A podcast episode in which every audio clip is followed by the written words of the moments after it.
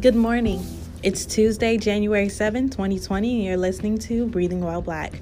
The Christian Recorder reports that the United Methodist Church's potential split has some asking if the African Methodist Episcopal Church could possibly follow suit. The United Methodist Church has been battling with the acceptance and status of openly LGBTQ members for now almost two years publicly, with traditionalists rejecting the notion of openly gay clergy and progressives asking why not. Now, in 2014, the AME Church reported 61% of them generally accepted homosexuality, and 40% were in favor of conducting gay marriages. We'll see if any of those statistics change. Now, did you know that African Americans are three times more likely to die from asthma and have severe allergies. This is due to genetic, environmental, and behavioral causes of asthma.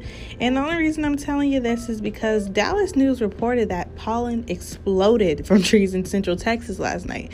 There's visuals of a cloudy haze traveling through the air. It's all cedar trees pollen headed toward Dallas Fort Worth. National weather meteorologist Patricia Sanchez says this is going to mean sneezing and watery eyes for many North Texans later today and probably all week. Netflix Films announced that this year, 5 Bloods, Spike Lee's latest film, will be released along with multiple others. But we're, of course, picking this out because I heard Chadwick Boseman is starring in it, Morehouse and Howard Man teaming up to make Black Magic. We love to see it.